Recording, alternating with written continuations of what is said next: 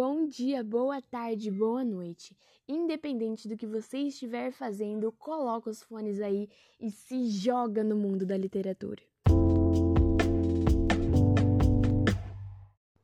A cinco passos de você. Para Alison. Dedicamos este livro e o filme a todos os pacientes, famílias, corpo médico e pessoas amadas que travam todos os dias bravamente a batalha contra a fibrose cística. Esperamos que a história de Stella e Will ajude a tornar essa doença mais conhecida e, quem sabe, um dia a encontrar a cura.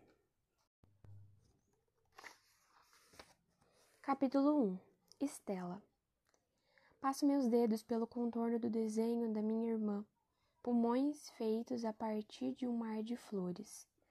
Pétalas florescem de cada extremidade de uma explosão de rosa claro, branco e um azul mesclado, mas de alguma forma cada uma tem uma singularidade, uma vibração que indica que florescerá para sempre.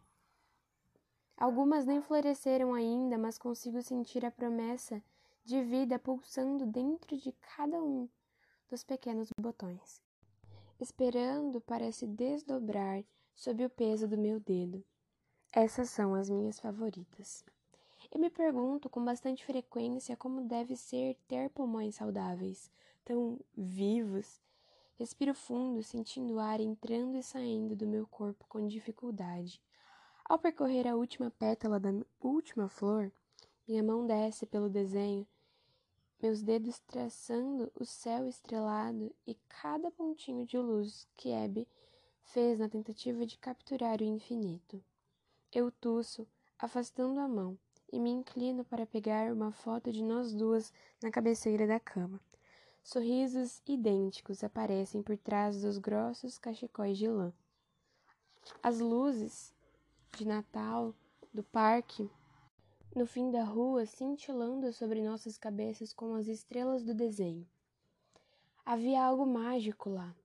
O brilho sutil das lâmpadas dos postes, a neve agarrada aos galhos das árvores, a quietude e o silêncio de todo o cenário.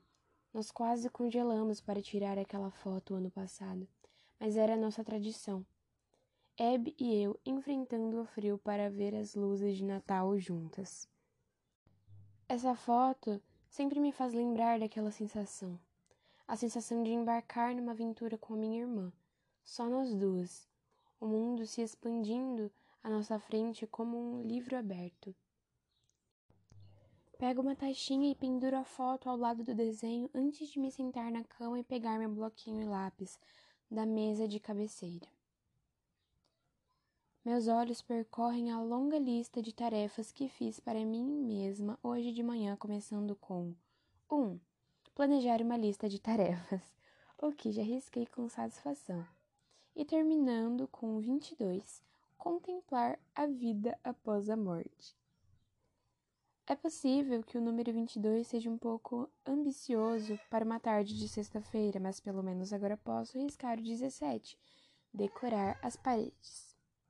Passei a manhã inteira tentando deixar esse quarto vazio com a minha cara e agora, olhando ao redor, observo as paredes cheias de desenhos que Abby me deu ao longo dos anos pontos de cor e vida pulando de paredes brancas e insossas, cada um deles fruto de uma ida diferente ao hospital.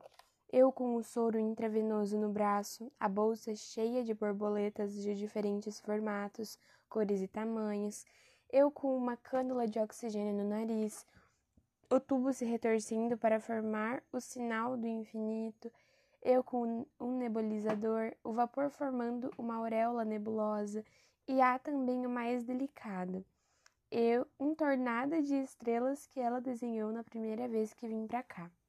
Não é tão sofisticado quanto seus trabalhos posteriores, mas por algum motivo isso me faz gostar ainda mais dele. E logo abaixo de toda essa vida está o meu amontoado de aparelhos médicos, bem ao lado de uma daquelas típicas poltronas verdes de hospital feita de um couro sintético horrível, marca registrada de todos os quartos do St. Grace. Olho com receio para a bolsa de soro vazia, ciente de que a primeira de muitas rodadas de antibióticos do próximo mês está a exatamente uma hora e nove minutos de distância. Sorte é minha. É aqui. Uma voz exclama do lado de fora do meu quarto. Levanto a cabeça para olhar quando a porta se abre lentamente e dois rostos familiares aparecem na fresta. Nos últimos dez anos, Camila e Mia já me visitaram aqui um milhão de vezes. E ainda assim, nunca conseguem fazer o percurso da recepção até meu quarto sem pararem para pedir informações para todas as pessoas do prédio. Quarto errado, digo sorrindo ao ver o alívio no rosto das duas. Mia ri, abrindo a porta por completo. Poderia ser mesmo, esse lugar ainda é um maldito labirinto. Vocês estão animadas? Pergunto, ficando em pé em um salto para abraçá-las. Camila se afasta para me olhar com um biquinho, seu cabelo castanho escuro acompanhando sua expressão cabisbaixa. Segunda viagem seguida sem você. É verdade, essa não é a primeira vez que a fibrose cística me faz perder uma excursão, férias ensolaradas ou um evento escolar. Em mais ou menos 70% do tempo levo uma vida bem normal. Vou para a escola, saio com Camila e Mia e trabalho no meu aplicativo. Só faço tudo isso com uma baixa capacidade pulmonar. Mas, nos outros 35%, a fibrose cística controla a minha vida, o que significa que quando preciso voltar ao hospital para uma revisão, perco coisas como uma excursão para o Museu de Arte ou agora a nossa viagem de formatura para Cabo São Lucas. Essa revisão em particular tem a ver com o fato de que eu preciso de doses cavalares de antibióticos para finalmente me livrar de uma dor de garganta e febre que não, não passam nunca. Isso e o fato de que minha capacidade pulmonar está despencando. Mia se joga na cama, soltando um suspiro dramático ao se deitar. São só duas semanas. Tem certeza que você não pode ir? É a nossa viagem de formatura, Estela. Certeza absoluta. Digo com firmeza e elas veem que estou falando sério.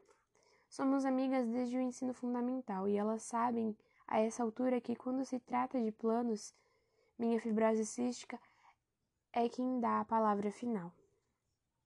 Não é que eu não queira ir, é só literalmente uma questão de vida ou morte.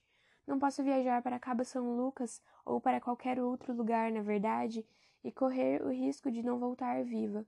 Não posso fazer isso com meus pais, não agora. Mas você foi a chefe do comitê de planejamento esse ano, não dá para pedir para eles remarcarem? Não queremos que você fique presa aqui, Camila diz apontando o quarto de hospital ao seu redor que decorei com tanto cuidado. Faço que não com a cabeça. Mas ainda temos as férias do meio do ano e eu nunca perdi nenhum fim de semana das BFFs de, das férias desde a oitava série, quando peguei aquela gripe. Digo com um sorriso esperançoso, olhando de Camila para Mia. Nenhuma retribui meu sorriso, no entanto, e preferem continuar me encarando como se eu tivesse assassinado seus bichinhos de estimação. Percebo que as duas estão segurando as sacolas de, com roupas de praia que pedi para trazerem. Então agarro-as de Camila em uma tentativa desesperada de mudar de assunto. Uh, biquínis! Temos que escolher os melhores, digo. Já que não vou torrar no sol de cabo com meu próprio biquíni, acho que pelo menos tenho o direito de me imaginar lá enquanto ajudo minhas amigas a escolher o que vão levar. Isso anima as duas. Empolgadas, esvaziamos as sacolas em cima da cama, criando uma mistura de estampas florais, bolinhas e cores fluorescentes. Analiso a pilha de Camila, pegando uma parte de baixo vermelha que parece algo entre um biquíni e um pedaço de fio dental. E eu sei de cara que aquela é uma peça que já pertenceu à sua irmã mais velha, Megan. Jogo a calcinha nela. Esse é a sua cara. Ela regala os olhos e segura a peça por cima da roupa, na altura da cintura, ajeitando surpresa os óculos de armação fina com a mão. Bom, acho que a marquinha do biquíni até ficaria boa.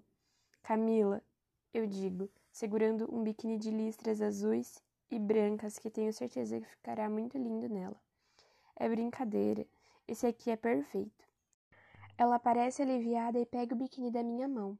Vou para a pilha de Mia, mas ela está ocupada trocando mensagens com alguém no celular, sentada na poltrona do canto do quarto e sorrindo de orelha a orelha. Tiro do meio da pilha um maiô que ela tem desde as aulas de natação da sexta série e com uma risadinha mostro para ela. O que você acha desse aqui, Mia? Adoro, parece ótimo. Ela responde, digitando freneticamente. Camila ri ao colocar seus biquínis de volta na sacola, lançando um sorriso malicioso para mim. O Mason e a Brooke terminaram, explica. Ah, meu Deus, não acredito! exclamo. Isso sim é novidade, uma novidade ótima. Bom, não para Brooke, mas a Mia é apaixonada pelo Mason desde os tempos das aulas de inglês com a senhora Wilson, no segundo ano. E essa viagem é a sua chance de finalmente fazer algo a respeito. Fico chateada por não poder estar lá para ajudá-la a colocar em ação o plano romance tórrido com Mason em cabo. Mia deixa o celular de lado e dá de ombros, levantando e fingindo olhar alguns dos desenhos pendurados na parede. Não é nada demais. Vamos encontrar ele e o Taylor no aeroporto amanhã de manhã. Lança um olhar significativo para ela que abre um grande sorriso. Tudo bem, é meio que demais. Soltamos um gritinho entusiasmadas e eu escolho um maiô lindo de bolinhas que é super vintage e bem a cara dela. Ela faz que sim com a cabeça e segura o maiô em frente ao corpo. Eu estava totalmente torcendo para você escolher esse. Viro para Camila e a vejo olhando para o relógio ansiosa, o que não me surpreende. Ela é a campeã da procrastinação e provavelmente ainda não separou nenhuma peça de roupa para cabo. Exceto o biquíni, claro. Ela vê que percebi sua inquietação e me lança um sorriso tímido. Ainda tenho que comprar uma canga para amanhã. Camila sendo Camila. Levanto da cama, sentindo um aperto no peito só de pensar nelas indo embora, mas não quero atrasá-las. Bom, vocês têm que ir então. O voo de vocês sai tipo absurdamente cedo amanhã. Mia olha ao redor com uma cara de tristeza enquanto Camila retorce sua sacola cheia de biquínis no pulso. No pulso. As duas estão tornando a situação ainda mais difícil do que eu achei que seria. Engulo em seco a mistura de culpa e irritação que parece formar um bolo na minha garganta. Não são elas que vão perder a viagem de formatura para Cabo. Pelo menos estarão juntas. Abro o maior sorriso que posso para as duas, praticamente empurrando-as porta afora. Minhas bochechas doem de tanta positividade falsa, mas não quero estragar o momento. Vamos te mandar muitas fotos, ok? Camila diz, me abraçando. É bom mesmo. Me coloquem algumas com Photoshop. Digo para Mia, que é tipo a maga da Adobe. Vocês não vão nem perceber que eu não fui. As duas enrolam na porta e eu reviro os olhos exageradamente empurrando-as para fora. Saiam daqui, vão ter uma viagem incrível. Te amamos, Estela. Elas gritam enquanto seguem pelo corredor. Eu as observo indo embora, acenando até os caixas de mim assumirem completamente de vista, e de repente não há nada que eu queira mais do que ir com elas fazer as malas e não desfazê-las. Meu sorriso desaparece quando fecho a porta e vejo a antiga foto de família cuidadosamente pendurada ali. Ela foi tirada há alguns verões na varanda da frente da nossa casa durante um churrasco de 4 de julho. Eu, Abby, meu pai e minha mãe. Todos com sorrisos bobos, enquanto a câmera capturava o momento.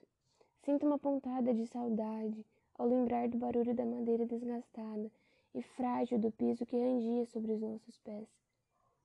Enquanto sorríamos e nos juntávamos para tirar a foto, sinto falta disso, de todos nós juntos, felizes e saudáveis, no geral. Isso não está ajudando. Com um suspiro desvio o pensamento olhando para o carrinho de remédios. Sendo sincero, eu gosto daqui. Essa tem sido a minha casa longe de casa, desde que eu tinha seis anos. Então, geralmente não ligo de vir para cá. Faço meus tratamentos, tomo meus remédios, bebo o equivalente ao meu peso em milkshakes, vejo Barbie e Julie e vou embora até a próxima crise. Simples assim. Mas dessa vez estou ansiosa, inquieta, porque agora, em vez de simplesmente querer ficar saudável, eu preciso ficar saudável pelo bem dos meus pais. Porque eles conseguiram estragar tudo com o divórcio, e depois de perderem um ao outro, não vão aguentar me perder também. Eu sei disso. Se eu conseguir melhorar, talvez, um passo de cada vez. Vou até a saída de oxigênio ao lado da cama, checando duas vezes se a pressão está correta e escuto o sibilo estável do ar saindo dela. Passo a sonda em volta dos meus ouvidos e prendo as pontas da cânula nas minhas narinas. Suspirando, tento me ajeitar no desconforto familiar do colchão do hospital e respiro fundo. Estico o braço para pegar meu caderno e ver qual é o próximo item da lista para me manter ocupada. 18. Gravar um vídeo. Pego o lápis e mordo a ponta de cima enquanto pensativa. Olho para as palavras que escrevi mais cedo. De um jeito estranho, contemplar a vida após a morte parece mais fácil agora. Mas a lista é a lista. Então suspiro e me inclino para pegar o notebook em cima da cabeceira, cruzando as pernas em cima do novo edredom floral que comprei ontem na Target, enquanto Camila e Mia escolhiam roupas para a viagem. Eu nem precisava de um edredom, mas as duas estavam tão empolgadas para me ajudar a escolher alguma coisa para minha viagem ao hospital que me senti mal por sair de mãos vazias.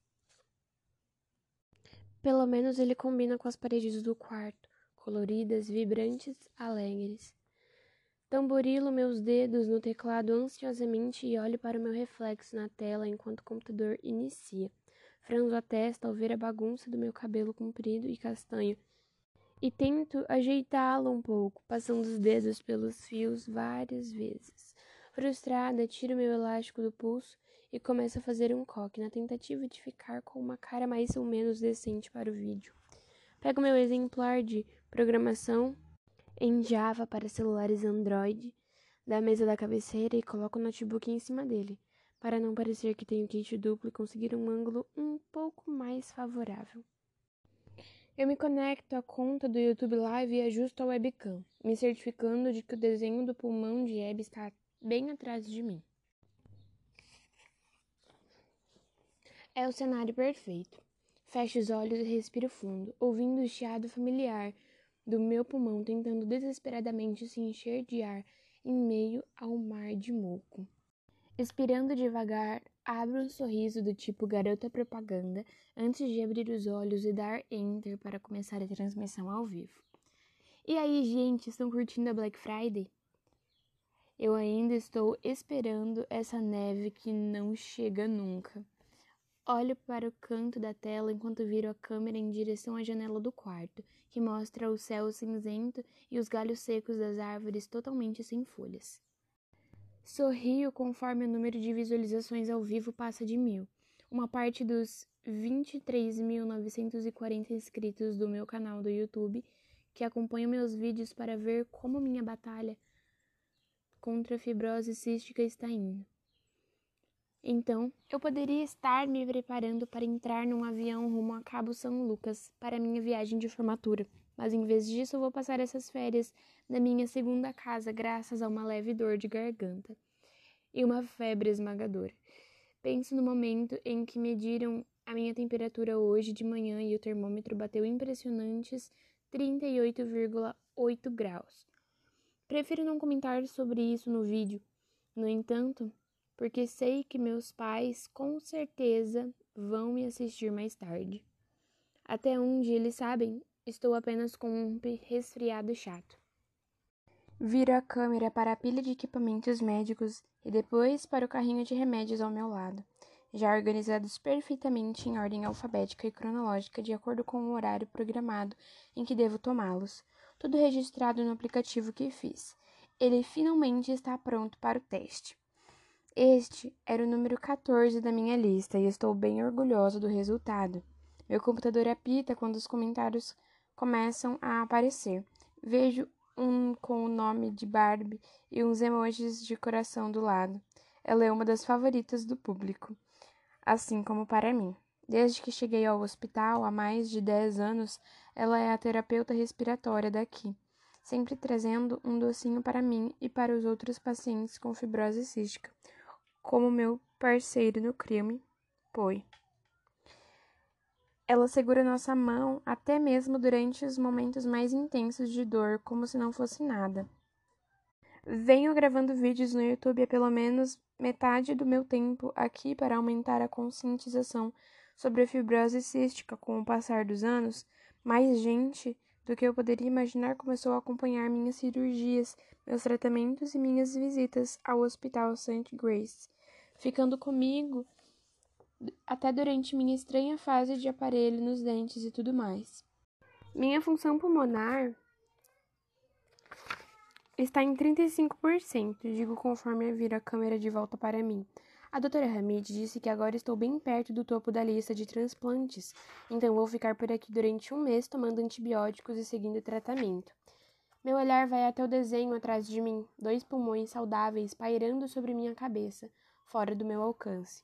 Balança a cabeça e sorrio, me inclinando para pegar um frasco no carrinho de remédio, que consiste em tomar os remédios no horário certo usar o Aflovest, meu colete vibratório para diluir o muco e ergo um frasco para mostrá-lo, fazer uma dieta líquida nutritiva por meio da minha sonda todas as noites.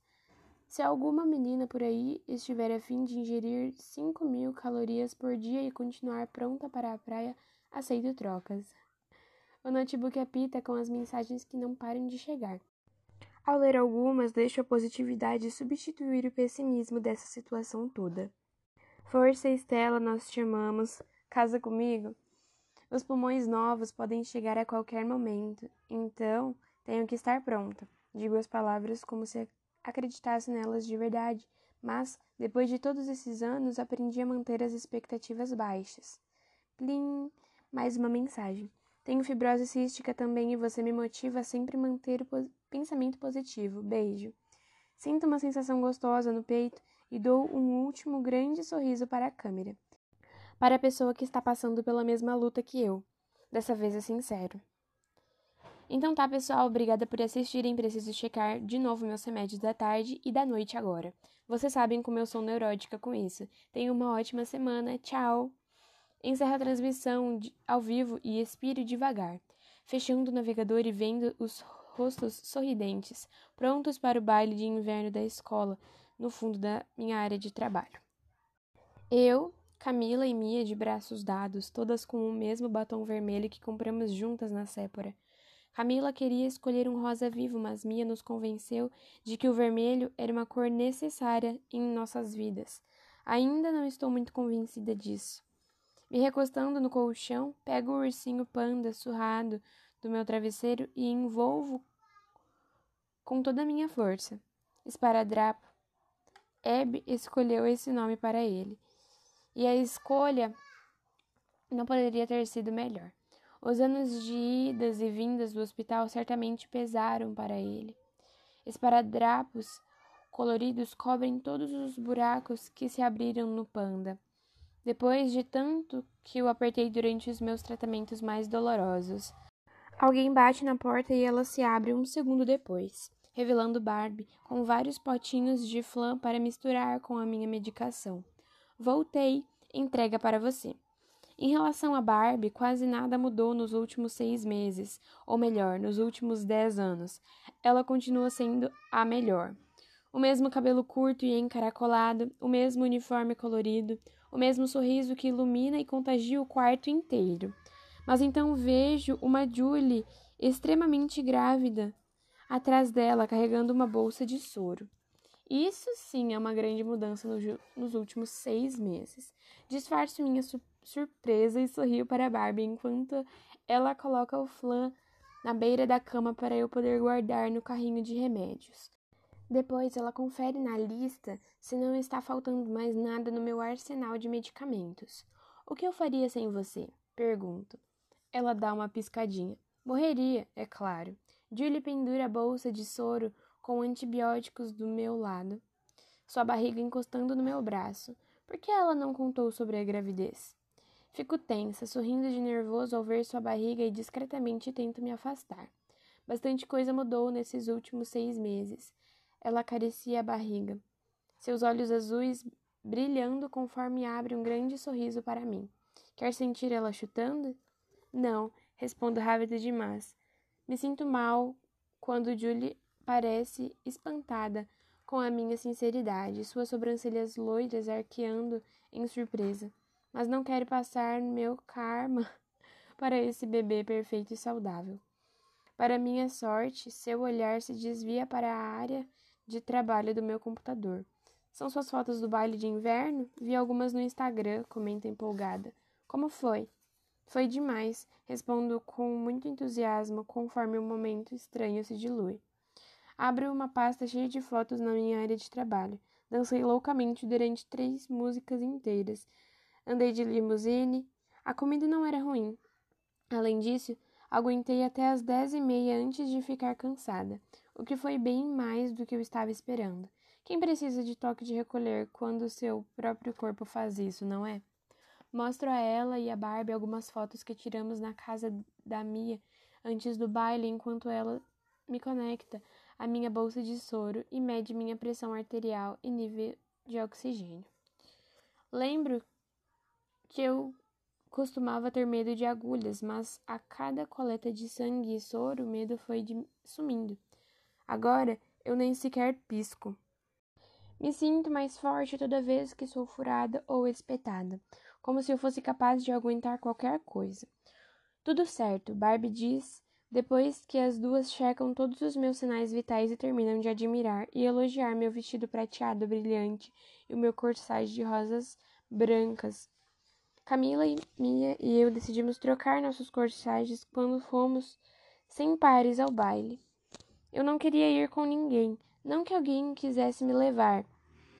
Era bem provável que eu precisasse desistir no dia da festa ou que eu não me sentisse bem no meio do baile o que não seria nem um pouco justo com quem quer que estivesse comigo. Elas não queriam que eu me sentisse excluída, então, em vez de arranjarem alguém, decidiram nós que nós três iríamos juntas. Por conta de todos os novos acontecimentos com Mason, não é muito provável que isso aconteça de novo no baile de formatura. Barbie aponta com a cabeça para o carrinho cheio de remédios, uma mão apoiada nos quadris. Vou continuar de olho, mas você dá conta sozinha. Ela mostra um frasco de comprimidos. Não se esqueça de que você tem que tomar esse com a comida, ela adverte, colocando-o de volta no lugar, com todo o cuidado e pegando o outro. E toma cuidado para não. Já sei, Barbie, digo. Ela só está sendo maternal, como sempre, mas ergue os braços em sinal de rendição. No fundo, Barbie sabe que vou ficar muito bem. Aceno conforme elas caminham em direção à porta, pegando o controle remoto ao lado da cama para ajustar sua altura e deixar o colchão um pouco mais alto. Aliás, Barbie diz devagar quando Julie já está do lado de fora do quarto. Ela estreita os olhos com um certo ar de advertência, mas de um jeito gentil. Quero que você espere a medicação acabar. Mas Paul acabou de entrar no 310. O quê? Sério? Pergunto, meus olhos se arregalando, enquanto quase me jogo da cama para ir até ele. Não acredito que ele não me contou que estaria aqui. Barbie entra de volta no quarto, agarra meus ombros e me empurra gentilmente de volta para a cama antes que eu consiga me levantar totalmente. Que parte do quero que você espere a medicação acabar você não entendeu? Abri um sorriso sem graça, mas como ela poderia me culpar? Paul foi o primeiro amigo que fiz quando cheguei ao hospital. Ele é o único que realmente entende. Nós lutamos juntos contra a fibrose cística há uma década. Bom, juntos há uma distância segura um do outro, de qualquer modo. Não podemos chegar muito perto um do outro. Para quem tem fibrose cística, a infecção cruzada causada por certos tipos de bactérias acarreta um risco enorme. Um simples toque entre dois pacientes pode literalmente matar ambos. A cara séria de Barbie dá lugar a um sorriso gentil. Se acomode, relaxe, tome uma pílula do sossego. Barbie olha para o carrinho dos remédios, brincando, não literalmente. Faço que sim com a cabeça, uma gargalhada sincera escapando conforme sinto uma onda de alívio ao perceber que Paul está aqui também. Volto mais tarde para te ajudar com a Floveste. Barbie avisa, olhando por cima dos ombros enquanto sai. Pego o celular e me decido por uma mensagem rápida de texto em vez de sair correndo feito uma louca até o quarto 310. Você está aqui? Eu também. Câmbio. Nem um segundo depois, a tela do celular pisca com a resposta. Bronquite, do nada. Vou sobreviver. Chega aqui depois e me dá um oi pela porta. Vou dormir agora. Me recosto na cama com um suspiro longo e profundo. A verdade é que estou nervosa com esta vinda para o hospital. Minha função pulmonar caiu para 35% bem rápido. E agora, mais do que a febre e a dor de garganta, ter que ficar aqui por mais um mês fazendo mil e um tratamentos para segurar a onda, enquanto minhas amigas estão longe, está me deixando louca. Muito louca. 35% é um número que tira o sono da minha mãe. Ela não diz isso, mas seu computador mostra. Pesquisas e mais pesquisas sobre transplantes de pulmão e percentuais de função pulmonar, combinações de termos e frases diferentes, mas o assunto da busca é sempre o mesmo: como me dar mais tempo? Isso me deixa com mais medo do que já senti, mas não por mim. Quando se tem fibrose cística, você meio que se acostuma com a ideia de morrer cedo. Não, estou apavorada pelos meus pais e no que será deles se o pior acontecer, agora que não tem mais um ao outro. Mas com Paul aqui, uma pessoa que entende, consigo passar por isso assim que tiver autorização para vê-lo. O resto da tarde passa bem devagar. Eu trabalho no meu aplicativo conferindo se resolvi o erro de programação que continua aparecendo quando tento usá-lo no meu celular. Passo um pouco de pomada antibiótica na pele dolorida em volta do acesso da sonda numa tentativa de deixá-lo menos vermelho e incende mais rosa pôr do sol. Confiro mais uma vez a pilha de frascos de comprimidos do horário antes de dormir. Respondo às milhões de mensagens de texto dos meus pais. Observo o entardecer pela janela e vejo um casal, mais ou menos da minha idade, rindo e se beijando conforme entram no hospital. Não é todo dia que se vê um casal feliz entrando no hospital. Ao vê-los de mãos dadas e trocando um olhar apaixonado, me pergunto como seria ter alguém que me olhasse desse jeito. As pessoas sempre ficam olhando para minha cânula no nariz, minhas cicatrizes, minha sonda, não para mim.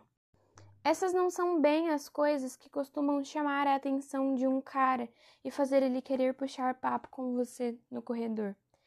Namorei Tyler Poe no primeiro ano do ensino médio, mas não durou nem um mês, porque peguei uma infecção e precisei ficar internada por algumas semanas. Poucos dias depois, as mensagens de texto dele começaram a ficar mais e mais esparsas e decidi terminar. Mas não era nada como o casal do jardim. As palmas de Tyler estavam sempre suadas quando ficávamos de mãos dadas e ele passava tanto desodorante que eu tinha uma crise de tosse toda vez que o abraçava. Essa linha de pensamento não é exatamente uma distração. Então decido arriscar o número 22 da lista, contemplar a vida após a morte e leio algumas páginas de Jornada da Alma, Vida, Morte e Imortalidade. Mas pouco tempo depois decido ficar só deitada na cama mesmo, encarando o teto e escutando o síbilo ofegante da minha respiração. Consigo ouvir o ar brigando para recuperar o espaço que o muco resolveu ocupar dos meus pulmões. Virando de lado, abro um frasco de flovente para dar uma mãozinha para o meu organismo. Despejo o líquido no inalador ao lado da minha cama e a pequena máquina liga e começa a zunir quando o vapor atravessa o bocal. Sento e encaro o desenho dos pulmões enquanto inspiro e expiro. Inspiro e expiro. Inspiro e expiro. Espero que quando meus pais vierem me visitar nos próximos dias, eu esteja respirando com menos dificuldade. Falei para cada um que o outro ia me levar para o hospital hoje de manhã, mas na verdade peguei um Uber perto da nova casa da minha mãe. Não quero que eles tenham que me ver aqui de novo, pelo menos não até eu melhorar um pouco. Minha mãe me olhou com uma cara preocupada só de ver que precisei de oxigênio portátil simplesmente para arrumar as malas. Alguém bate na porta e eu me viro para olhar, na esperança de que Paul tenha vindo me dar um oi. Afasto o inalador quando a cabeça de Barbie aparece na fresta. Ela deita